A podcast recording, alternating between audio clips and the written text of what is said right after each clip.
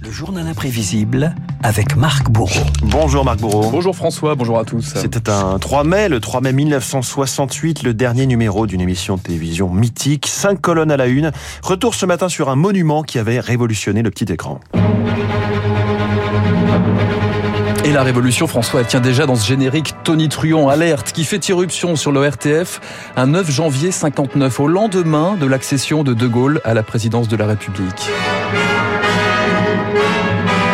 À l'écran, ce titre lumineux, cinq colonnes à la une qui défilent en noir et blanc et un sujet d'ouverture qui allait immédiatement casser les codes. C'est sur ces images que nous avons tenu à ouvrir ce premier numéro de cinq colonnes à la une.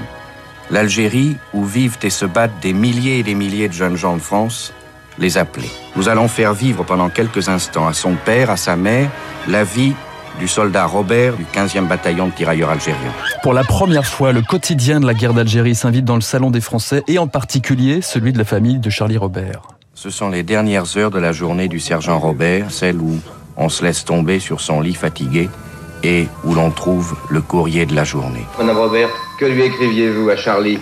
Ma foi, on lui racontait ce qui se passait dans la famille. Monsieur Robert, je vous ai vu sourire, je vous ai vu écraser une larme comme maintenant. Pierre Lazareff, Pierre Desgros, Pierre Dumaillet et Igor Barrère vous proposent cinq colonnes à la une. Eh oui, c'est d'abord une équipe de choc, François. Ouais. Deux intellectuels, un réalisateur, une assistante et un célèbre patron de presse, Pierre Lazareff.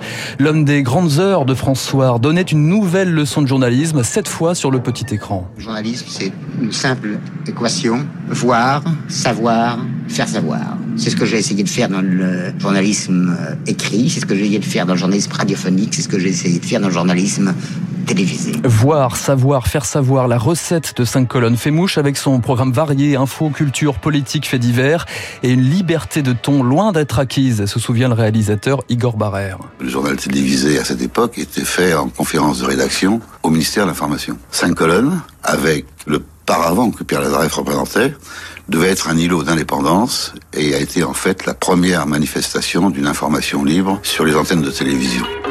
Libre et sans frontières, cinq colonnes, une immense fenêtre sur le monde, jusqu'à 72 000 kilomètres parcourus pour la réalisation d'un seul numéro. Biafra, Mongolie, Inde ou encore Cuba et son personnage central, Fidel Castro, le leader Maximo, en meeting, en réunion, mais aussi dans sa vie quotidienne, dans son intimité. Écoutez cette séquence surprenante. À quelques amis, il donne sa recette personnelle des pâtes à l'italienne. De la sauce et la viande. Crème béchamel jusqu'à 5 étages. Une demi-heure au four à température adéquate. J'ai oublié quelque chose. Du fromage. Le parmesan, pas convaincu, je vous sens, euh, François, par la béchamel de 5 étages. Euh, De l'insolite, parfois, de l'histoire en marche toujours, l'assassinat de Kennedy, de Martin Luther King, le mur de Berlin ou encore la guerre du Vietnam. Nous avons passé six semaines, nuit et jour, avec une section de l'armée américaine en opération. Nous étions partis pour retrouver le Vietnam, mais à l'exception de quelques images pathétiques, nous avons surtout découvert l'Amérique. Comme ce reportage aux côtés du premier commandant noir dans l'Amérique ségrégationniste, la section Anderson du réalisateur Pierre Schoendorfer, un bijou Oscar du documentaire en 68. Non, rien de rien. Non, je ne regrette rien.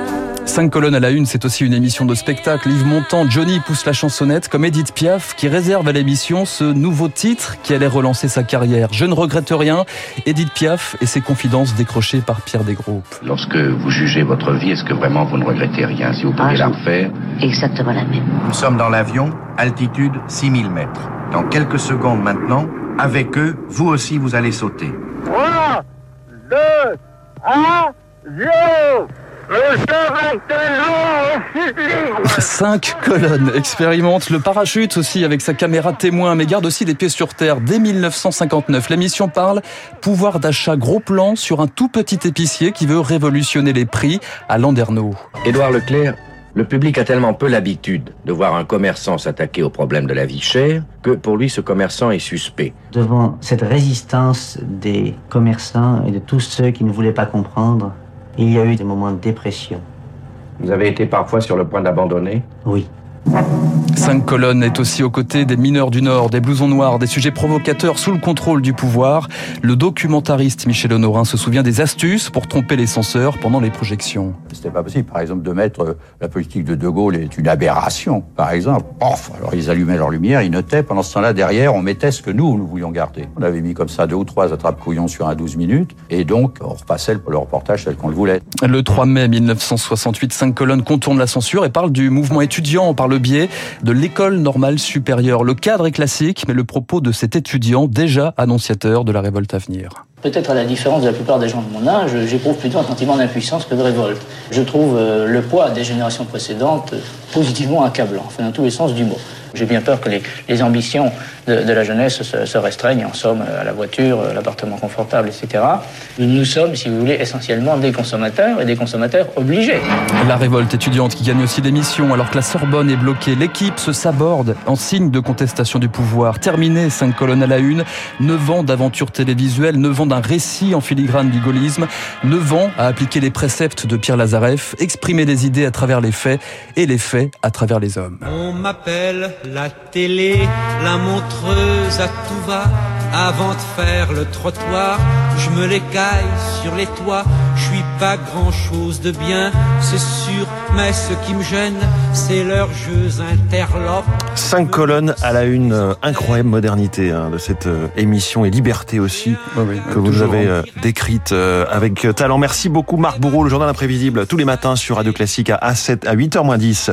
Il est 7h56, il n'y a pas de, de péril jaune, sous-entendu une submersion démographique de la Chine. En revanche, il y aurait un péril vert face à la transition écologique dans laquelle c'est la Chine qui mène la danse d'un point de vue industriel. C'est David Barou qui nous le dit.